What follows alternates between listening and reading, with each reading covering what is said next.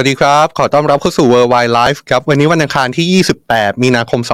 2566 อยู่กับผมจอมพันดาวสุขโขนะครับ Worldwide Life เป็นรายการจากสำนักข่าว Today ที่จะเกาะติดสถานการณ์ในต่างประเทศ เอามาเล่าให้ฟัง มีทั้งรายละเอียดปลีกย่อย มีทั้งสรุปความให้เข้าใจง่าย มีทั้งความพยายามมองให้เห็นปัจจัย ที่จะทำให้เกิดเหตุการณ์ข้างหน้าในอนาคตว่าจะมีปัจจัยอะไรเกิดขึ้นบ้าง นี่คือ Worldwide Life ครับ นี่คือสิ่งที่สำนักข่าว Today พยายามทำอยู่ในการอธิบายปรากฏการณ์ในต่างประเทศให้เข้าใจง่ายที่สุด เจอกับเราเช่นเคยนะครับ จันทร์ถึงศุกร์ 16นาฬิกา30 นาที ทาง Facebook YouTube แล้วก็ TikTok ของสำนักข่าว Today ครับ Worldwide Life ในช่วงเดือนที่ผ่านมาปฏิเสธไม่ได้จริง ๆ นะครับ ว่าประเด็นส่วนใหญ่ที่เราติดตาม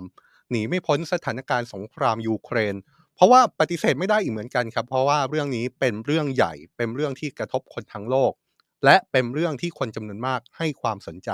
เพราะฉะนั้นวันนี้ก็จะเป็นอีกวันหนึ่งที่เราพูดถึงเรื่องนี้มากเป็นพิเศษเช่นกันนะครับ และประเด็นที่เราจั่วหัวเอาไว้ ก็ดูเหมือนว่าจะเป็นประเด็นที่มีความสำคัญมากพอที่จะพูดถึง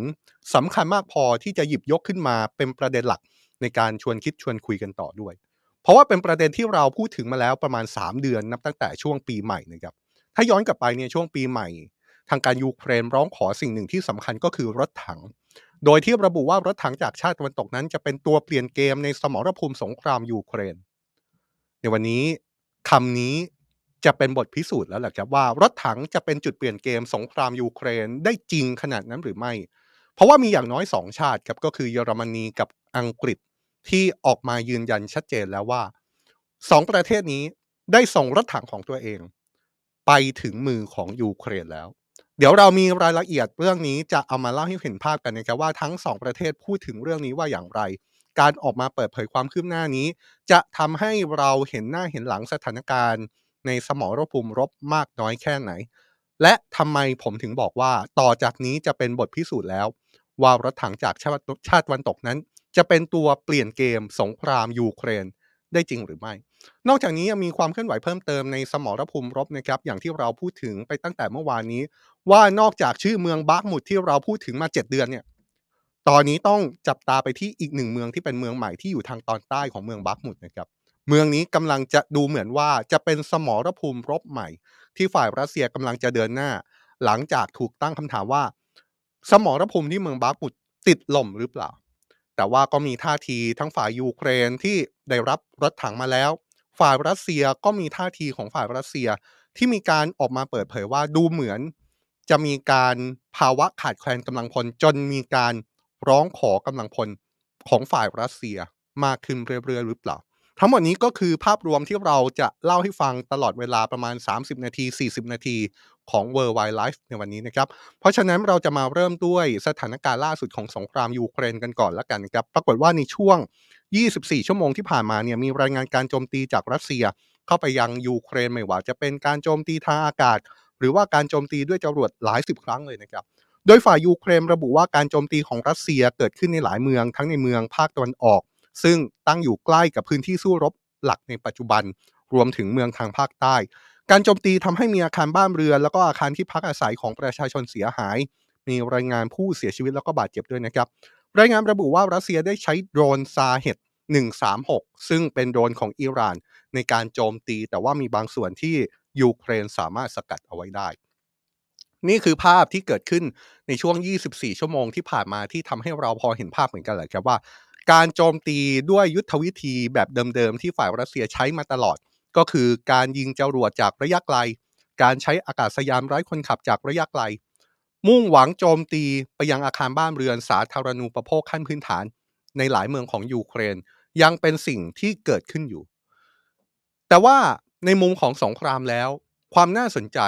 ดูเหมือนว่าจะต้องถูกจับตาไปยังพื้นที่การรบนะครับ และอย่างที่ผมบอกครับ เมื่อพูดถึงพื้นที่ทางการรบ เราก็ต้องไปดูว่าทั้งฝ่ายยูเครน เรื่องของกำลังพลยุทโธปกรณ์ พร้อมหรือยัง หรือว่าฝ่ายรัสเซียกำลังพลยุทโธปกรณ์เป็นอย่างไรบ้าง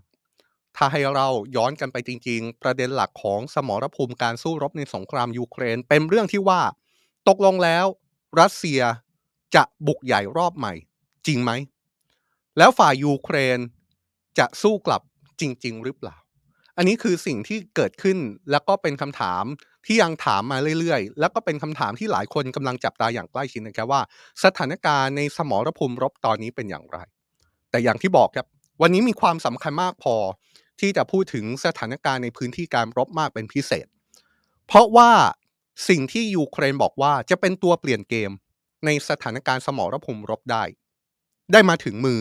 ของยูเครนแล้วนะครับ ผมกำลังพูดถึงรถถังเทคโนโลยีชาติตะวันตก ไม่ว่าจะเป็นรถถังของอังกฤษ ไม่ว่าจะเป็นรถถังของเยอรมนี มีการยืนยันแล้วครับว่า รถถังของทั้งสองชาตินี้ได้มาถึง ประเทศยูเครนแล้ว เราจะเริ่มจากความคืบหน้าของทางฝั่งสหราชอาณาจักรที่มีการยืนยันนะครับว่ารถถัง Challenger 2 ได้มาถึงยูเครนแล้ว เรื่องนี้ได้รับการยืนยันจากโฆษกกระทรวงกลาโหมสหราชอาณาจักร เมื่อวานนี้นะครับชี้ว่ารถถัง Challenger ของสหราชอาณาจักรถูกส่งไปถึงยูเครนแล้ว และเชื่อได้ว่ารถถังเหล่านี้จะถูกนำมาใช้เป็นส่วนหนึ่งของปฏิบัติการต่อต้านรัสเซียในอีกไม่กี่วันข้างหน้า ขณะที่รัฐมนตรีกลาโหมยูเครนโอเล็กซีเรซนิคอฟเปิดเผยผ่าน Facebook โดยชี้เลยนะครับว่า เมื่อปีที่แล้วจะมีใครคิดว่าชาติพันธมิตรของยูเครน จะสนับสนุนยูเครนอย่างแข็งขันขนาดนี้ นอกจากนี้เขายังเปรียบเปรยรถถังจากอังกฤษด้วยนะครับว่าไม่ต่างจากศิลปะทางการทหาร การออกมาเปิดเผยครั้งนี้เกิดขึ้น พร้อม ๆ กับที่ในทหารยูเครน ฝึกซ้อมการบังคับรถถังอังกฤษเสร็จสิ้นพอดีครับ พวกเขาได้เดินทางกลับจากอังกฤษ และกำลังเตรียมตัวลงสนามรบ พร้อมๆ กับรถถังอังกฤษที่ส่งมอบมาให้รัฐมนตรีกลาโหมสาวราชอาณาจักรได้กล่าวถึงการฝึกทหารยูเครนขับรถถังอังกฤษนะครับว่า สิ่งที่เขาได้เห็นระหว่างไปดูการฝึกซ้อม มันได้สร้างแรงบันดาลใจอย่างแรงกล้า เพราะทหารยูเครนมีความมุ่งมั่นในการฝึกซ้อมการใช้รถถังของอังกฤษมาก นี่น่าจะเป็นภาพที่ออกมาเปิดเผยจากกระทรวงกลาโหมของอังกฤษนะครับ ที่เปิดเผยถึงคอร์สการฝึก ให้ทหารยูเครนสามารถใช้รถถังของอังกฤษได้เป็นรัฐมนตรีกลาโหมอังกฤษ ซึ่งเดินทางไปดูการฝึกซ้อม ทหารยูเครนให้ขับรถถังอังกฤษยังได้ย้ำด้วยนะครับว่าการฝึกที่เสร็จสิ้น และกลับไปสู้สู้รบที่บ้านเกิดของทหารยูเครนเหล่านี้ แม้ว่าตัวของทหารยูเครนจะมียุทโธปกรณ์ที่ดีขึ้น แต่อันตรายในสนามรบกลับไม่ได้น้อยลงเลย ดังนั้นสหราชอาณาจักรจะสนับสนุนยูเครนต่อไปตราบนานเท่านาน ในตอนนี้มีรายงานที่ยืนยันแล้วนะครับว่าทหารยูเครนกลุ่มที่ทุกคนเห็นอยู่นี้ก็คือกลุ่มที่ไปฝึกขับรถถังของอังกฤษเนี่ยได้มีการกลับประเทศแล้ว แล้วก็เป็นการกลับประเทศ พร้อมๆ กับรถถังที่อังกฤษมอบให้ถึงมือของยูเครนแล้วทหารยูเครนกลุ่มนี้ถูกส่งไปฝึกให้ขับรถถังของอังกฤษได้เป็น ก่อนที่อังกฤษจะประกาศส่งมอบรถถัง 14 คัน ให้กับยูเครนอย่างเป็นทางการเมื่อเดือนมกราคมที่ผ่านมานะครับ นั่นก็หมายความว่าจริง ๆ แล้วนี่เป็นสิ่งที่ฝ่ายอังกฤษได้มีการวางแผนเอาไว้ล่วงหน้าแล้วแหละครับว่า อาจจะต้องมีการส่งรถถังให้กับยูเครนจริง ๆ ก็เลยต้องมีการเตรียมความพร้อมในเรื่องของทั้งยุทโธปกรณ์ ก็คือรถถังที่จะส่งให้ยูเครน พร้อม ๆ กับการสอนให้ทหารยูเครน ใช้งานรถถังนี้ได้เป็นอีกด้วย ซึ่งจากการสอบถามในทหารที่ควบคุมการฝึกก็ยืนยันนะครับว่า ทหารยูเครนเหล่านี้มีความพร้อม ที่จะบังคับรถถังอังกฤษได้อย่างมีประสิทธิภาพ ในระดับที่สามารถบอกได้ว่าเป็นการยกระดับศักยภาพของกองทัพยูเครน ไปอีกขั้นหนึ่งเลย โดยเมื่อสัปดาห์ที่แล้วกรณีของรถถังอังกฤษกลายเป็นประเด็นที่ฝ่ายรัสเซียออกมาวิพากษ์วิจารณ์นะครับ โดยชี้ว่าการที่อังกฤษตัดสินใจส่งรถถัง พร้อมกับกระสุนเจาะเกราะที่ผลิตโดยยูเรเนียมเสื่อมสภาพ ถือเป็นการส่งอาวุธที่มีส่วนผสมของนิวเคลียร์ อย่างไรก็ตามฝ่ายตะวันตกมองว่าเรื่องนี้รัสเซียจงใจที่จะจับแพะชนแกะครับ พร้อมชี้ว่าแม้แต่รัสเซียเองก็มีกระสุนที่ผลิตจากยูเรเนียมเสื่อมสภาพเหมือนกัน นี่ก็เป็นท่าทีจากอังกฤษนะครับที่ออกมายืนยันแล้วว่าได้จัดส่งรถถังของตัวเอง ส่งไปให้ยูเครนตามที่สัญญาแล้ว การจัดส่งเนี่ยใช้เวลาประมาณ 3 เดือนกว่าๆเลยนะครับตั้งแต่ยูเครนร้องขอในช่วงเดือนมกราคม จนกระทั่งถึงวันนี้ก็คือเวลา 3 เดือน ทีนี้มาถึงอีกชาติหนึ่งที่เราบอกว่าไม่ใช่แค่อังกฤษครับที่ออกมายืนยันว่า ได้มีการส่งรถถังของตัวเองถึงมือของยูเครนแล้ว แต่ว่ายังมีเยอรมนีด้วยนะครับ โดยเรื่องนี้ ตอนแรกเนี่ยออกมาเปิดเผยโดยสื่อท้องถิ่นของเยอรมนีที่มีการยืนยันข้อมูลว่า รัฐบาลเยอรมนีได้จัดส่งรถถัง Leopard 2จำนวน 18 คัน ถึงยูเครนแล้วสื่อท้องถิ่นของเยอรมนีชี้เลยนะครับว่าระยะเวลาในการจัดส่งรถถังนับตั้งแต่วันที่ทางการเยอรมนี ประกาศจะส่งมอบรถถังคือประมาณ 2 เดือน พร้อมกับให้ข้อมูลว่ารถถังคันล่าสุดเพิ่งดำเนินการจัดส่งเสร็จสิ้นเมื่อสิ้นสัปดาห์ที่แล้วนี้เอง รายงานของสื่อเยอรมันชี้เลยนะครับว่านอกจากรถถังแล้ว ยังมียานพาหนะที่ใช้ในสมรภูมิรบอื่น ๆ อีกด้วย แต่ทางการเยอรมนีไม่ได้ออก มาบอกถึงเส้นทางในการลำเลียงอาวุธไปยังยูเครน โดยระบุว่านี่เป็นเหตุผลเรื่องของความมั่นคง แรกเริ่มเดิมทีนี่เป็นรายงานที่ออกมาจากสื่อท้องถิ่นที่มีการอ้างแหล่งข่าวบอกว่ารถถังเลปพาด 2 ซึ่งเป็นรถถังอีกรุ่นหนึ่ง ที่ฝ่ายยูเครนบอกว่านี่จะเป็นตัวเปลี่ยนเกมในสมรภูมิยูเครน ได้เดินทางไปถึงประเทศยูเครนแล้วนะครับพอสื่อท้องถิ่นรายงานแบบนั้นก็ปรากฏว่ามีนักข่าวไปถามนายกรัฐมนตรีโอลาฟโชของเยอรมนี ซึ่งผู้นำเยอรมนีก็มีการยืนยันในเวลาต่อมาครับว่า ข่าวนี้เป็นเรื่องจริง ผู้นำเยอรมนีระบุแบบนี้เลยนะครับว่าในตอนนี้เยอรมนีส่งรถถังเลปพาดสเลปพาดแล้ว 18 คันด้วยกัน และกำลังอยู่ระหว่างเตรียมจัดส่งรถถังให้กับยูเครนเพิ่มเติมด้วย โดยในตอนแรกสุดนั้นทางการเยอรมนีให้สัญญาว่าจะจัดส่งรถถังเลปพาด2ให้ยูเครนจำนวน 14 ลำนะครับ แต่ว่าในเวลาต่อมามีรายงานแบบนี้ครับว่า มีการเข้าไปตรวจสอบคลังอาวุธของเยอรมนีเอง ปรากฏว่ารถถังเลปพาดซึ่งเป็นรุ่น2เนี่ยก็คือเลปพาด2 ของเยอรมนีไม่พร้อมส่งให้ยูเครนได้ตามจำนวน 14 คันตามที่สัญญาเอาไว้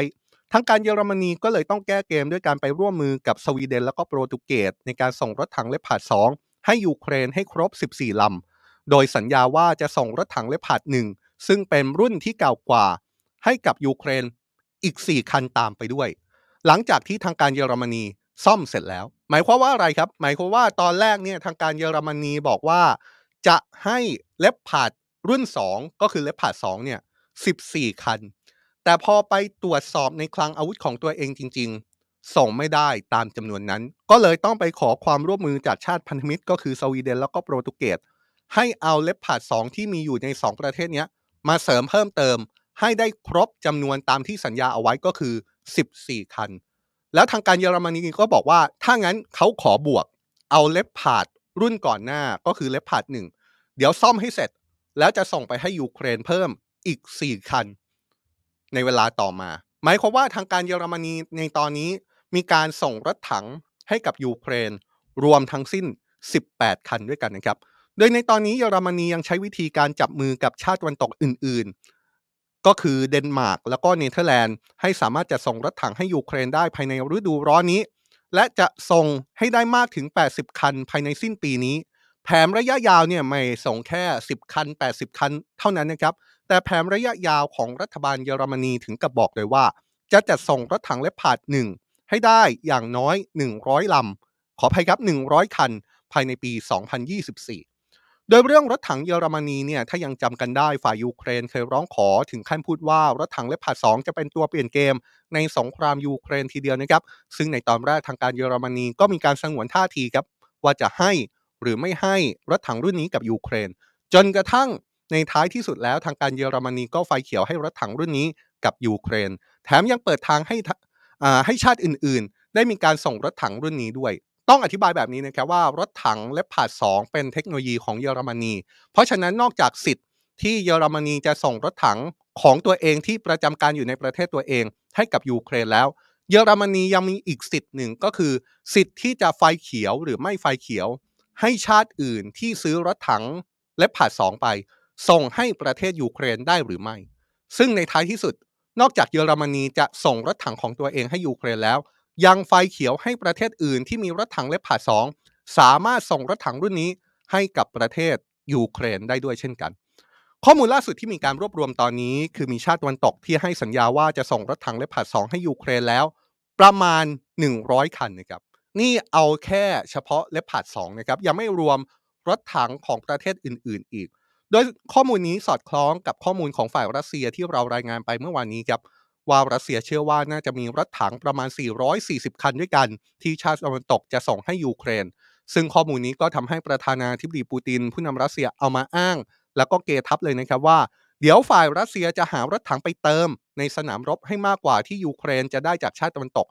เติมไปเลย เกทับไปเลยอีก 4 เท่าตัว คือฝ่ายรัสเซียเดี๋ยวจะหารถถังไปใช้ในสงครามยูเครนให้ได้ 1,600 คัน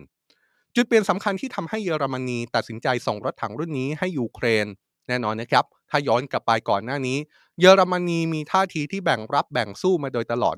ตอนแรกสุดของสงครามเนี่ยเยอรมนีมีท่าทีชัดเจนว่า จะไม่ส่งอาวุธที่เป็นอาวุธที่ทำให้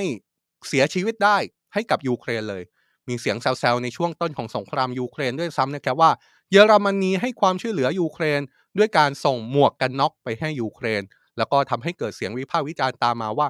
ส่งให้แค่นี้จะพอหรือ แต่ว่าท่าทีของเยอรมนีในช่วง 1 ปี 1 เดือนที่ผ่านมาของสงครามยูเครนเปลี่ยนไปอย่างชัดเจนครับ จนกระทั่งท่าทีล่าสุดคือเรื่องของการส่งรถถัง Leopard 2ซึ่งเป็นเทคโนโลยีที่ล้ำสมัยของเยอรมนีไปช่วยยูเครน สู้รบกับรัสเซียคำถามคือทำไมเยอรมนีถึงยอมส่งรถถัง Leopard 2ไปให้กับยูเครน ส่วนหนึ่งก็เป็นเพราะว่า เป็นผลมาจากการที่สหรัฐยอมส่งรถถัง เทคโนโลยีของตัวเองก็คือรถถัง M1 ซึ่งเป็นเทคโนโลยีของอเมริกันให้ยูเครนเช่นกันนะครับ อย่างไรก็ตามมีรายงานว่ารัฐบาลสหรัฐได้มีการทำข้อตกลงเรื่องนี้กับรัฐบาลเยอรมนีใหม่ครับ โดยในตอนแรกเนี่ยพอสหรัฐประกาศว่าจะส่งรถถัง M1 ไปช่วยยูเครนปุ๊บ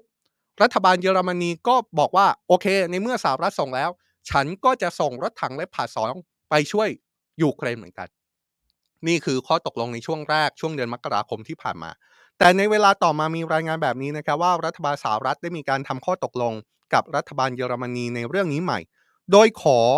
ที่จะส่งรถถัง M1 ให้ยูเครนในจำนวนที่น้อยลง แล้วเยอรมนีก็จะส่งรถถัง Leopard ให้ยูเครนน้อยลงกว่าที่เคยตกลงเอาไว้ทำไมถึงมีการตกลงแบบนี้ระหว่างสหรัฐกับเยอรมนี นี่จะทำให้จำนวนรถถังที่ยูเครน ที่คาดว่าเคยจะได้รับน้อยลงไปหรือไม่ เพราะว่าทั้งสหรัฐทั้งเยอรมนีก็ออกมาบอกตรงกันว่า ทั้งสองชาติจะส่งรถถังให้กับยูเครนในจำนวนที่น้อยลง แต่ในความเป็นจริงอาจไม่ใช่อย่างนั้นนะครับ เพราะว่าจุดประสงค์ของการเจราจากัน และนำไปสู่การที่สหรัฐกับเยอรมนี จะส่งรถถังให้ยูเครนในจำนวนที่น้อยกว่า ที่เคยให้สัญญาเอาไว้นั้น สาเหตุสำคัญก็เป็นเพราะว่ามีชาติอื่น ที่เป็นชาติพันธมิตรตะวันตก ที่ออกมาประกาศพร้อมส่งรถถังให้ยูเครนด้วยเช่นกัน ดังนั้นจำนวนรถถังที่ยูเครนจะได้รับ ก็อยู่ในจำนวนที่สูงกว่าเดิมมากๆ อเมริกากับเยอรมนีก็เลยทำข้อตกลงกัน ที่จะลดจำนวนการส่งรถถัง เพราะว่ามีประเทศอื่นส่งให้อยู่แล้ว เราไล่เลียงให้ฟังตั้งแต่ช่วงต้นรายการนะครับถึงสถานการณ์ที่เกิดขึ้นในช่วง 24 ชั่วโมงที่ผ่านมาภาพของการโจมตีทางอากาศยังคงเกิดขึ้นต่อเนื่อง จนกระทั่งมาถึงจุดที่เป็นประเด็นหลักของเราในวันนี้ก็คือ point ที่เราโน้ตเอาไว้ว่า นี่จะเป็นวันสำคัญที่เราต้องพูดถึงจริง ๆ คือวันที่รถถังจากชาติตะวันตกอย่างน้อยสองชาติ ก็คือเยอรมนี และก็อังกฤษ ถูกส่งไปถึงมือของยูเครนแล้ว และก็ต้องจับตากันต่อว่า รถถังที่บอกว่าเป็นตัวเปลี่ยนเกมตัวเปลี่ยนเกมเนี่ยจะเป็นตัวเปลี่ยนเกมสงครามยูเครนได้จริงหรือไม่ แต่อย่าลืมนะครับ ยูเครนไม่ได้ต้องการแค่รถถัง ในช่วงเดือน 2 เดือนที่ผ่านมาเราเห็นภาพที่ค่อนข้างชัดเจนหลังจากที่ยูเครน ได้รถถังจากชาติตะวันตกนั้นฝ่ายยูเครนก็ยังคงร้องขออาวุธที่มีศักยภาพในการทำลายล้าง สูงขึ้นไปเรื่อยๆ จากชาติตะวันตก อาวุธหนึ่งที่มีการร้องขอแล้วก็ยังไม่ประสบความสำเร็จเท่าที่ควรในตอนนี้ ก็คือการที่ยูเครนร้องขอเครื่องบินรบนะครับ ซึ่งอาจจะบอกว่า มีแนวโน้มประสบความสำเร็จมากขึ้นเรื่อยๆ ก็อาจจะใช่เนื่องจากโปแลนด์แล้วก็สโลวาเกีย ได้มีการส่งเครื่องบินรบมิก 29 ซึ่งแม้จะเป็นเครื่องบินเก่าสมัยโซเวียต แต่ว่านี่ก็เป็นสัญญาณเบื้องต้นแล้วแหละครับว่า ชาติตะวันตกได้เริ่มส่งเครื่องบินรบให้กับยูเครนแล้ว แต่นั่นก็ยังไม่พอนะครับยูเครนก็ยังคงร้องขอโดยเฉพาะอย่างยิ่งเครื่องบินรบที่ทันสมัยขึ้นที่เป็นเทคโนโลยีของชาติตะวันตก ยูเครนก็ยังร้องขออยู่ หรือแม้กระทั่ง อาวุธที่อาจจะเป็นแค่ยุทธภัณฑ์ที่มีคุณภาพ อาวุธที่อาจจะเป็นอาวุธที่ใช้ในการสู้รบแบบเผชิญหน้าที่มีคุณภาพ ยูเครนก็ยังขออาวุธในส่วนนี้อยู่ ท่าทีที่น่าสนใจอีกท่าทีหนึ่งที่เกิดขึ้นในช่วงวันสองวันที่ผ่านมา คือทางการยูเครนมีการร้องขอไปยังประเทศสวิตเซอร์แลนด์ สวิตเซอร์แลนด์เนี่ยในทางรัฐศาสตร์เป็นประเทศที่ ประกาศจุดยืนชัดเจนตั้งแต่อดีตเลยนะครับว่าจะขอเป็นกลางในสงครามทุกยุคทุกสมัย พอสวิตเซอร์แลนด์ออกมาประกาศว่าจะขอเป็นกลางเนี่ยรัฐบาลสวิตเซอร์แลนด์ก็เลยปฏิเสธคำขอของทุกฝ่ายมาตลอด แล้วก็ขีดเส้นแดงไว้เลยว่า ชาติใดก็ตามที่มีอาวุธที่ผลิตโดยสวิตเซอร์แลนด์ อย่าส่งอาวุธนั้นไปให้กับยูเครน แต่ว่าท่าทีล่าสุดของฝ่ายยูเครน พยายามแก้นโยบายนี้ครับฝ่ายยูเครนในวันนี้ออกมาบอกเลยว่า สวิตเซอร์แลนด์ถึงเวลาแล้วที่คุณต้องช่วยเปิดทาง ที่คุณต้องช่วยไฟเขียว ให้ประเทศอื่น ๆ ที่มียุทธภัณฑ์ของคุณเนี่ยส่งมาช่วยยูเครน แล้วก็บอกเลยว่า การที่สวิตเซอร์แลนด์ไฟเขียวเปิดทางให้ประเทศอื่นส่งยุทธภัณฑ์ที่ผลิตจากสวิตเซอร์แลนด์ให้ยูเครนนั้น เป็นคนละเรื่องกับจุดยืนการเป็นกลาง ในทุกสงครามของสวิตเซอร์แลนด์ครับนี่เป็นท่าทีที่ยูเครนพยายามจะเปลี่ยนท่าทีนะครับ แล้วก็เป็นท่าทีที่น่าสนใจมาก ๆ โดยเป็นท่าทีที่ออกมาจากทูตยูเครนประจำสวิตเซอร์แลนด์ครับที่ออกมาเรียกร้องต่อรัฐบาลสวิตเซอร์แลนด์ที่ขอแสดงความเป็นกลาง ด้วยการไม่อนุญาตให้อาวุธเทคโนโลยีสวิตเซอร์แลนด์ที่อยู่ในมือประเทศใดก็ตาม ส่งไปให้ยูเครนนั้น ทูตยูเครนประจำสวิตเซอร์แลนด์คนนี้ ออกมาขอเลยครับว่า รัฐบาลสวิตเซอร์แลนด์ช่วยเปลี่ยนท่าทีตรงนี้ได้ไหมทูตยูเครนได้เรียกร้องไปยังรัฐบาลสวิตเซอร์แลนด์โดยชี้นะครับว่าความเป็นกลางในสงครามก็เป็นเรื่องหนึ่ง แต่ว่าความเป็นกลางนี้ไม่ควรเป็นเงื่อนไขที่จะไปห้ามชาติอื่นส่งอาวุธเทคโนโลยีสวิตเซอร์แลนด์ให้กับยูเครน เธอให้สัมภาษณ์ชี้นะครับว่าความเป็นกลางในสงคราม กับการอนุญาตให้ชาติอื่นส่งอาวุธสวิตเซอร์แลนด์ให้ยูเครนนั้นเป็นคนละเรื่องกัน ด้วยการบอกว่าเธอเคารพในจุดยืนเป็นกลางของสวิตเซอร์แลนด์เพราะนี่คือสิ่งที่เป็นเสาหลักของชาติสวิส และสิ่งที่ยูเครนทำก็ไม่ได้ร้องขอให้สวิตเซอร์แลนด์ส่งอาวุธให้ยูเครนโดยตรง แต่ยูเครนขอแค่ อย่าบล็อกอาวุธที่ชาติอื่นต้องการจะส่งให้ยูเครน เพื่อไปต้านทานกับอาชญากรของผู้รุกราน ซึ่งในที่นี้ก็หมายถึงรัสเซียนั่นเองทูตยูเครนประจำสวิตเซอร์แลนด์ระบุเลยนะครับว่าโลกทั้งใบกำลังจับตาดูและคาดหวังท่าทีที่เป็นธรรมจากสวิตเซอร์แลนด์ ทูตยูเครนระบุนะครับว่ายูเครนได้คาดหวังให้สวิตเซอร์แลนด์เปลี่ยนนโยบายโดยเร็วที่สุดเท่าที่จะเป็นไปได้ เนื่องจากนี่เป็นเรื่องของความอยู่รอดของประชาชน และนี่เป็นเรื่องของความอยู่รอดของชาติยูเครน ก่อนหน้านี้สวิตเซอร์แลนด์ได้รับการร้องขอจากหลายประเทศนะครับไม่ว่าจะเป็นเยอรมนีเดนมาร์กรวมถึงสเปนในการส่งยุทธภัณฑ์สงคราม ที่ผลิตจากสวิตเซอร์แลนด์ไปช่วยยูเครน แต่ว่าสวิตเซอร์แลนด์ปฏิเสธ โดยยึดหลักการดั้งเดิมของประเทศ คือความเป็นกลางในทุกสงคราม ซึ่งเรื่องนี้ไม่ใช่แค่ประเด็นถกเถียงในระดับโลกเท่านั้นนะครับ แต่ว่ายังเป็นประเด็นถกเถียงในสังคมสวิสอีกด้วย โดยจากผลสำรวจจากสถาบันโซโตโมพบว่ากลุ่มตัวอย่างเกินครึ่งคือ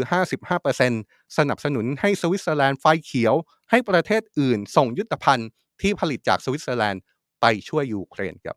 เพราะฉะนั้นสิ่งที่จะเกิดขึ้นแล้วก็น่าจับตามากในตอนนี้นะครับคือความพยายามในการเปลี่ยนท่าทีของรัฐบาลสวิตเซอร์แลนด์ครับ สิ่งนี้เป็นสิ่งที่เคยเกิดขึ้นมาแล้วในสงครามยูเครนในช่วง 1 ปี 1 เดือนที่ผ่านมานะครับ ถ้าเราย้อนกลับไปที่เราพูดถึงแล้ว คือกรณีของเยอรมนี ตอนแรกเยอรมนี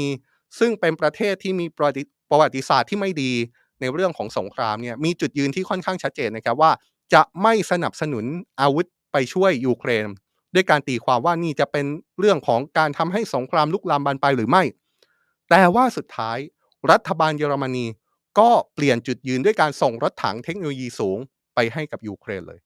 หรืออีกประเทศหนึ่งที่ค่อนข้างชัดเจนนะครับก็คือญี่ปุ่น แม้ว่าญี่ปุ่นเนี่ยจะไม่ใช่ประเทศที่ส่งยุทโธปกรณ์ ให้กับยูเครนโดยตรง เพราะว่าติดขัดเรื่องของหลักการ หลังจากญี่ปุ่นแพ้สงครามโลกครั้งที่สองไม่สามารถส่งอาวุธไปช่วยกับประเทศอื่นได้ แต่ว่าญี่ปุ่นเนี่ยก็แสดงท่าทีชัดเจนในการสนับสนุนยูเครน ญี่ปุ่นก็เป็นประเทศที่ให้เงินสนับสนุน เชิงมนุษยธรรมต่อยูเครนชัดเจน และก็มีท่าทีประกาศจุดยืนชัดเจนว่าจะอยู่ข้างยูเครน สิ่งที่ยูเครนกำลังทำในตอนนี้ คือการพยายามเปลี่ยนท่าทีของสวิตเซอร์แลนด์เป็นประเทศที่3ครับต้องจับตาดูนะครับว่ายูเครนจะสามารถเปลี่ยนท่าทีนี้ของสวิตเซอร์แลนด์ได้หรือไม่ แล้วทุกคนล่ะครับ ทุกคนคิดว่ายังไงกับเรื่องนี้ครับ ทุกคนคิดว่าสิ่งที่ทูตยูเครนหยิบขึ้นมา โน้มน้าวรัฐบาลสวิตเซอร์แลนด์ด้วยการบอกว่าหนึ่งยูเครนเคารพความเป็นกลางของสวิตเซอร์แลนด์ยูเครนไม่ได้ร้องขอให้สวิตเซอร์แลนด์ส่งอาวุธให้กับยูเครนโดยตรง แต่ขอแค่อย่าบล็อกการส่งอาวุธของชาติอื่นให้กับยูเครน นี่เป็นท่าทีของยูเครนที่ทุกคนมองแล้ว เห็นว่าท่าทีนี้เป็นยังไงครับ คอมเมนต์กันมาหน่อยนะครับ ทั้งใน Facebook YouTube แล้วก็ TikTok ของสำนักข่าว Today ตอนนี้ได้เลยครับ เราพูดถึงอาวุธของฝ่ายยูเครนไปแล้วนะครับ ทีนี้เรามาพูดถึงฝ่ายรัสเซียกันบ้าง ฝ่ายรัสเซียเนี่ยเมื่อพูดถึงว่าอาวุธพอไม่พอล่าสุดก็มีท่าทีจากคนใกล้ชิดของประธานาธิบดีปูติน อย่างเลขาธิการสภาความมั่นคงแห่งชาติรัสเซียนิโคลายพัตพูเชฟ ออกมาล่าสุด โดยเขานั้นได้โจมตีสหรัฐอเมริกาโดยตรงนะครับ โดยระบุว่าสหรัฐกำลังติดอยู่กับการโฆษณาชวนเชื่อของตัวเอง ก่อนที่จะชี้ว่ารัสเซียมีความอดทนมากพอที่จะไม่ตอบโต้ใคร ด้วยกำลังทหาร แต่ด้วยอาวุธที่ทันสมัยของรัสเซียในตอนนี้ เลขาธิการสภาความมั่นคงแห่งชาติรัสเซีย บอกแบบนี้เลยนะครับว่า อาวุธที่รัสเซียมีอยู่ในตอนนี้เนี่ยรัสเซียเองมีศักยภาพในการโจมตีฝ่ายตรงข้ามของรัสเซียทุกคนรวมถึงสหรัฐอเมริกาด้วยนี่ครับนี่เป็นท่าทีล่าสุดของฝ่ายรัสเซียที่ออกมาพูดถึงสหรัฐอเมริกาโดยตรงนะครับ ทีนี้เรามาดูเรื่องของเป้าหมายทางการทหารของฝ่ายรัสเซียบ้างนะครับ ถ้าพูดถึงเป้าหมายทางการทหาร เราก็พูดชื่อเมืองนี้มาตลอดเป็นการพูดชื่อเมืองหลายต่อหลายครั้งจนคนจำได้ดีก็คือเมืองบากมุดนั่นเองนะครับ เมืองบากมุดอยู่กับเรามา 7 เดือน ถือได้ว่าเป็นสมรภูมิที่ดุเดือดที่สุดในสงครามยูเครน เป็นสมรภูมิที่ยืดเยื้อที่สุดของสงครามยูเครน และเป็นสมรภูมิที่อาจบอกได้ว่า มีความสูญเสียมีผู้เสียชีวิตจากทั้งสองฝ่าย มากที่สุดในสงครามยูเครนก็ได้ เมื่อวานนี้เราพูดถึงเมืองบัคมุตในแง่ที่ว่าเป็นข้อสังเกตจากหลายฝ่ายที่เริ่มออกมาแล้วว่า รัสเซียโดยเฉพาะกองกำลังวักเนอร์กรุ๊ปที่เป็นทหารรับจ้าง ช่วยรัสเซียสู้รบในสงครามยูเครน มีหน้างานอยู่ที่เมืองบัคมุตนั้นกำลังติดลมอยู่ที่เมืองนี้หรือไม่ จากการสังเกตว่าไม่สามารถรุกคืบเมืองนี้ได้มากกว่านี้ แล้วก็มีการพูดถึงเมืองอีกเมืองหนึ่ง ที่เมื่อวานนี้เราบอกว่าพอเมืองบาร์กมุดไม่สามารถที่จะรุกคืบต่อไปได้ ดูเหมือนว่าทางรัสเซียกำลังพยายามที่จะเปิดแนวรบใหม่ ซึ่งเป็นแนวรบในเมืองที่อยู่ทางตอนใต้ของเมืองบาร์กมุดเป็นเมืองที่มีชื่อว่าแอฟดิฟคาถ้าเราดูแผนที่เมื่อวานนี้เราก็จะเห็นภาพเลยนะครับว่าเมืองนี้ตั้งอยู่ทางตอนใต้ของเมืองบาร์กมุดลงไปประมาณหลายสิบกิโลเมตรเหมือนกัน แต่ว่าเป็นเมืองที่ฝ่ายรัสเซียพยายามที่จะ เป็นแนวรบเป็นสนามรบใหม่หรือไม่ หลังจากสถานการณ์ของเมืองบาร์กมุดรัสเซียไม่สามารถยึดได้เบ็ดเสร็จ เมื่อวานนี้มีท่าทีจากนายทหารระดับสูงของยูเครนออกมายืนยันเรื่องนี้อีกครั้งนะครับนายทหารระดับสูงของยูเครนออกมายืนยันโดยเชื่อว่าเป้าหมายต่อไปของรัสเซียคือความพยายาม ย้ายสมรภูมิหลักจากเมืองบาร์กมุดไปยังพื้นที่เมืองที่อยู่รอบๆ อย่างเช่นเมืองแอฟดิฟคาเนี่ยครับแอฟดิฟคาคือเมืองที่อยู่ใต้สุดเลยนะครับ ใต้สุดของแผนที่ใต้สุดของจอเลย ก็คืออยู่ห่างจากเมืองบาร์กมุดไปทางใต้ประมาณ 90 กิโลเมตรทางฝ่ายยูเครนบอกว่าต้องจับตาเมืองนี้ให้ดีครับ เพราะว่าพอรัสเซียติดลมที่บาร์กมุดเนี่ยเมืองนี้อาจจะเป็นสมรภูมิต่อไป อย่างไรก็ตามถ้าถามถึงเป้าหมายของทางยูเครนแล้วนายทหารระดับสูงของยูเครนคนนี้ยืนยันนะครับว่ายูเครนจะยังไม่ทิ้งเมืองบาร์กมุดไปไหน กลับกันก็จะหาทางยึดคืนพื้นที่ของเมืองบาร์กมุดให้ได้ โดยชี้ว่า เมืองบาร์กมุดยังมีความจำเป็นทางการทหาร ขณะเดียวกันทางการยูเครนก็ได้เตรียมความพร้อมที่เมืองแอฟดิฟคาด้วยการประกาศให้พื้นที่นี้เป็นพื้นที่ปลอดพลเรือนสำหรับเตรียมการตั้งรับการถูกโจมตีโดยรัสเซียแล้ว ส่วนความเคลื่อนไหวของฝ่ายรัสเซียก็มีรายงานที่น่าสนใจนะครับ ชี้ว่าฝ่ายรัสเซียได้มีการเตรียมการที่จะไปสู้รบที่เมืองนี้เหมือนกัน ผ่านการที่มีการเคลื่อนย้ายกำลังพลโดยเฉพาะอย่างยิ่งกำลังพลทหารรับจ้างวากเนอร์กรุ๊ป เอาคนที่มีความสามารถทางการทหาร ย้ายกับพื้นย้ายจากพื้นที่การรบของตัวเองที่เมืองบาคมุตเห็นสัญญาณการย้ายลงไปเตรียมการสู้รบที่เมืองแอฟดิฟคาแล้ว โดยการร้องขอในลักษณะนี้ของฝ่ายรัสเซียดูเหมือนว่าจะเป็นการยอมรับกลายๆเหมือนกันนะครับ ถึง 2-3 ประเด็นที่เกิดขึ้นในรัสเซียเหมือนกัน ประเด็นแรก ก็ดูเหมือนจะเป็นการยอมรับกลายๆว่าทหารที่ประจำการอยู่ที่สนามรบของกองทัพรัสเซียเนี่ยอาจมีศักยภาพน้อยกว่าทหารของวากเนอร์กรุ๊ปจึงจำเป็นต้องใช้ทหารวากเนอร์กรุ๊ปย้ายกำลังไปสู้รบในพื้นที่การรบที่รัสเซียหวังผลใหม่แทน หรือว่าในทางการทหารการเคลื่อนย้ายกำลังของวากเนอร์กรุ๊ปเนี่ยก็อาจจะตีความได้อีกมุมหนึ่งเช่นกันว่าวากเนอร์กรุ๊ปกำลังประสบความล้มเหลว ไม่สามารถรุกคืบในพื้นที่เมืองบาร์กมุดได้มากกว่านี้หรือไม่ จึงต้องมีการเคลื่อนย้ายกำลังพลบางส่วน ไปสู้รบในพื้นที่ใหม่แทน นี่ก็เป็นความพยายามในการถอดรหัสสมรภูมิของฝ่ายรัสเซียนะครับที่หลายคนบอกว่ารัสเซียกำลังติดลมหรือไม่ มีหลายข้อมูลมีหลายหลักฐานที่มีแนวโน้มไปในทางนั้นจริง ๆ ก็คือฝ่ายรัสเซียโดยเฉพาะวากเนอร์กรุ๊ปอาจจะกำลังติดลมในสมรภูมิที่เมืองบาร์กมุดจริง ๆ แต่ถ้าฟังแบบนี้ก็หมายความว่า แม้ว่าฝ่ายรัสเซีย จะติดลมแค่ไหน แม้ว่าวากเนอร์กรุ๊ปจะยังยึดเมืองบาร์กมุนไม่ได้เบ็ดเสร็จทั้งทั้งที่สู้มา7เดือนแล้ว แต่ก็ดูเหมือนว่าวากเนอร์กรุ๊ปน่าจะเป็นกำลังที่มีศักยภาพที่สุดแล้ว ของฝ่ายรัสเซียในการทำสงครามยูเครน แบบนั้นหรือเปล่า ไม่งั้นฝ่ายรัสเซียก็คงไม่ยอมเคลื่อนกำลังวากเนอร์กรุ๊ปไม่ขอกำลังวากเนอร์กรุ๊ปไปสู้ในสมรภูมิใหม่ที่ตัวเองหวังผลหรอก โดยความที่เรียกว่าภาษาชาวบ้านเนี่ยอาจจะเรียกได้ว่าเป็น กองกำลังที่ขึ้นหม้อที่สุดแล้วของฝ่ายรัสเซียนี่นะครับทำให้ล่าสุดมีปรากฏภาพ เป็นการขึ้นป้ายโฆษณาของวากเนอร์กรุ๊ปใหญ่โตเลยครับ เป็นการขึ้นป้ายโฆษณาป้ายนี้แหละครับ นี่ครับ เป็นป้ายที่มีการไปถ่ายได้บริเวณ ทางหลวงใกล้กับกรุงมอสโก เมืองหลวงของรัสเซียนะครับ ปรากฏว่าวากเนอร์กรุ๊ปเนี่ยไปซื้อโฆษณาขึ้นจอใหญ่โตบริเวณพื้นที่นั้นเลย แล้วก็มีโฆษณาที่มีเนื้อหาในลักษณะ การเรียกร้องร้องขอให้มีการรับสมัครทหารอาสา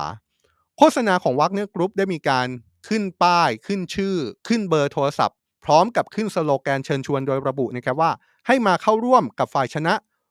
หรือเชิญชวนในลักษณะที่ว่าให้มาร่วมงานกัน เพื่อให้พวกเราชนะให้ได้ การขึ้นป้ายรับสมัครทหารอาสาของวากเนอร์กรุ๊ปทำให้เกิดการตั้งข้อสังเกตนะครับว่าหรือจริง ๆ แล้ว การที่คนออกมาบอกว่าวากเนอร์กรุ๊ปสูญเสียกำลังพลไปมากจากการต่อสู้ร่วมกับรัสเซียในช่วงสงครามยูเครน ในช่วงกว่า1ปีที่ผ่านมาเนี่ยเป็นสิ่งที่เกิดขึ้นจริงใช่ไหม เพราะถ้าไม่สูญเสียกำลังพลคงไม่มีการโฆษณาใหญ่โต เพื่อร้องขอให้มีทหารรับจ้างเข้ามาร่วมรบกับวากเนอร์กรุ๊ปหรอก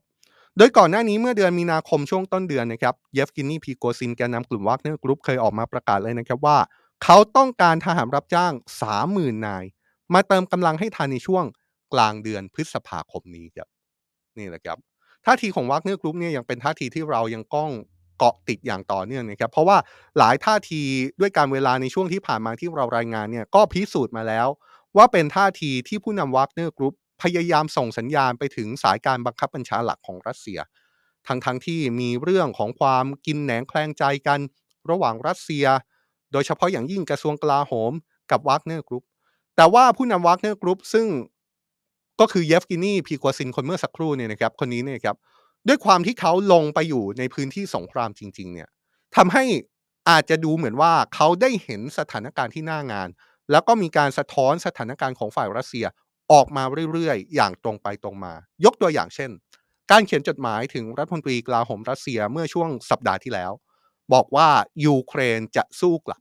ในช่วงปลายเดือนมีนาคมถึง ต้นเดือนเมษายนหรือไม่ การเขียนจดหมายของเขาที่ยอมรับว่าสถานการณ์ที่เมืองบาคมุตกำลังประสบกับความยากลำบาก เพราะฉะนั้นไม่มีเหตุผลเลยครับที่เราจะไม่ตามท่าทีของกลุ่มวากเนอร์กรุ๊ปต่อไป เพราะว่าในช่วงเวลาที่ผ่านมาก็ได้พิสูจน์ให้เห็นแล้วว่าวากเนอร์กรุ๊ปได้ให้ข้อมูลหลายต่อหลายอย่าง ที่มีผลสำคัญต่อการเปลี่ยนแปลงสถานการณ์ ที่มีผลสำคัญต่อการตัดสินใจ โดยเฉพาะอย่างยิ่งจากฝ่ายรัสเซีย ทีนี้เราไปดูท่าทีของสายการบังคับบัญชาหลักกันบ้างนะครับ ก็คือกองทัพรัสเซีย หลายคนบอกว่ากองทัพรัสเซียอาจจะอยู่ในภาวะที่มีปัญหาหลายต่อหลายอย่างเหมือนกัน โดยล่าสุดมีการเผยแพร่ข้อมูลที่อ้างว่าเป็นการออกมาแฉของทหารรัสเซียในสนามรบครับ ซึ่งระบุว่าฝ่ายรัสเซียเสียหายอย่างหนัก มีทหารชั้นผู้น้อยเสียชีวิตจำนวนมาก และผู้บังคับบัญชายังใช้ชีวิตของทหารชั้นผู้น้อย เป็นเกราะป้องกันการถูกโจมตีอีกด้วย ในทหารรัสเซียคนหนึ่งออกมาแฉเลยนะครับว่าเขาถูกสั่งให้นั่งอยู่ใกล้ปืนใหญ่ เป็นเวลา 14 วัน และนั่นทำให้เขาเห็นภาพความสูญเสียครั้งใหญ่ โดยเอาแค่เฉพาะที่เขาเห็นเนี่ยก็มีเพื่อนทหารเสียชีวิตไปมากถึง 22 คน หนึ่งในผู้เสียชีวิตเป็นผู้บังคับบัญชาของเขาเองด้วย คนที่ออกมาแฉเรื่องนี้ในโซเชียลมีเดียของรัสเซียระบุแบบนี้นะครับว่าในตอนแรกหน่วยทหารที่เขาสังกัดนั้น ตัดสินใจที่จะกลับฐานที่มั่นใหญ่ของรัสเซีย แต่ว่าพอเขาตัดสินใจจะถอนกำลังกลับ เขาก็ถูกหน่วยเบื้องบนปฏิเสธทำให้เขาแล้วก็หน่วยทหารที่ประจำการอยู่นั้นต้องประกันประจำการในพื้นที่สู้รบต่อไปนะครับ ส่วนสาเหตุของการปฏิเสธนั้น คนที่ออกมาแฉระบุว่า เป็นเพราะว่าผู้บังคับบัญชาดูเหมือนจะให้ทหารชั้นผู้น้อยอย่างพวกเขา เป็นเกราะป้องกันการโจมตีครับ โดยมีการข่มขู่ว่าถ้ามีใครก็ตามที่ไม่ยอม เขาจะออกคำสั่งประหารในทหารทั้งหน่วยเลย ในทหารรัสเซียที่ออกมาแฉคนนี้บอกเลยนะครับว่าผู้บังคับบัญชาของพวกเขา ตอนนี้ไม่ต่างอะไรจากองค์กรอาชญากรรมแล้ว โดยการใช้ยุทธวิธีส่งทหารชั้นผู้น้อยที่อาจไม่มีทักษะสงคราม ไปเป็นกำแพงมนุษย์นั้น เคยมีการพูดถึงมาก่อนตั้งแต่เดือนพฤศจิกายนปีที่แล้วแล้วนะครับ ซึ่งเรื่องนี้ก็มีรายงานเกิดขึ้น พร้อมๆ กับปรากฏการณ์ทหารรัสเซียที่หนีทหารในสนามรบ แต่ในตอนนั้นทางการรัสเซียออกมาปฏิเสธครับโดยยืนยันว่าที่ผ่านมาในสงครามยูเครนนั้นฝ่ายรัสเซียสูญเสียน้อยมาก ประธานาธิบดีปูตินผู้นำรัสเซียเคยออกมาตอบโต้ข้อกล่าวหานี้ด้วยตัวเองเลยนะครับ ด้วยการกล่าวหากลับไปยังฝ่ายยูเครน ประธานาธิบดีปูตินกล่าวหาฝ่ายยูเครนกลับไปว่า ฝ่ายยูเครนต่างหากที่ใช้ทหารเป็นโล่มนุษย์ แล้วมีการยิงทหารฝ่ายเดียวกันเองจากข้างหลังครับ นี่ก็เป็นสถานการณ์สงครามยูเครนที่เราเอามาอัปเดตกันนะครับ จริง ๆ แล้ว เรายังมีอีกหลายเรื่องหลายราวที่เราตั้งใจไว้ที่จะชวนทุกคน เอามาคุยก่อที่ไม่ใช่แค่เรื่องของสงครามยูเครนนะครับ เพราะว่าประเด็นโลกยังมีประเด็นอีกหลาย ๆ อย่างที่เกิดขึ้น แล้วก็เป็นประเด็นที่น่าทำความเข้าใจ น่ามองภาพไปข้างหน้า น่าจะเอามาทำให้เห็นรายละเอียดเพื่อให้เห็นภาพจริง ๆ ว่าสถานการณ์โลก ความตึงเครียดระหว่างมหาอำนาจ มันกำลังอยู่ในภาวะที่รุนแรงดุเดือด เข้มข้นมากขนาดไหน นี่คือสิ่งที่ World Wide Life กำลังทำอยู่นะครับ และเราพยายามจะ ทำความเข้าใจข่าว ซึ่งเป็นหลักการของสำนักข่าว Today ที่จะพยายามทำความเข้าใจสิ่งที่เกิดขึ้น ไม่ว่าจะเป็นเรื่องราวในประเทศ หรือว่าเรื่องราวต่างประเทศ ให้เข้าใจง่ายที่สุด เอามาอธิบายให้เห็นภาพ แล้วก็อธิบายพยายามมองภาพไปข้างหน้าร่วมกันนะครับ ว่าสิ่งที่จะเกิดขึ้นต่อจากนี้จะเกิดขึ้นในมุมมองในปัจจัยไหนได้บ้าง Today Live ในเย็นวันนี้ก็เช่นกันนะครับ Today Live ในเย็นนี้เรายังมีประเด็นการเมืองเข้มข้น ประเด็นการเมืองที่หลักใหญ่ใจความก็คือเรื่องที่กำลังจะเดินหน้าสู่การเลือกตั้ง แต่ว่าเรื่องที่อยู่เป็นประเด็นที่ใหญ่กว่านั้นแล้ว คิดว่าเราควรจะต้องมาชวนคุยกัน คือเรื่องหลักการต่างๆ ที่อาจจะเกี่ยวข้องเชื่อมโยงกับการเป็นประชาธิปไตยของประเทศไทย เรื่องนี้สะท้อนออกมาได้อย่างไม่น่าเชื่อจากการเลือกตั้ง ที่กำลังจะมีขึ้นในวันที่ 14 พฤษภาคมนี้นะครับ และเราก็พยายามทำแบบนั้นจริง ๆ นะครับ ติดตามกันต่อ 18นาฬิกา30 นาที วันนี้อยู่กับพลอยวัสินีนะครับ ส่วนช่วงนี้ผมจอมพันดาวสุขโขลาไปก่อนนะครับ พบกันใหม่ในวันพรุ่งนี้ครับ สวัสดีครับ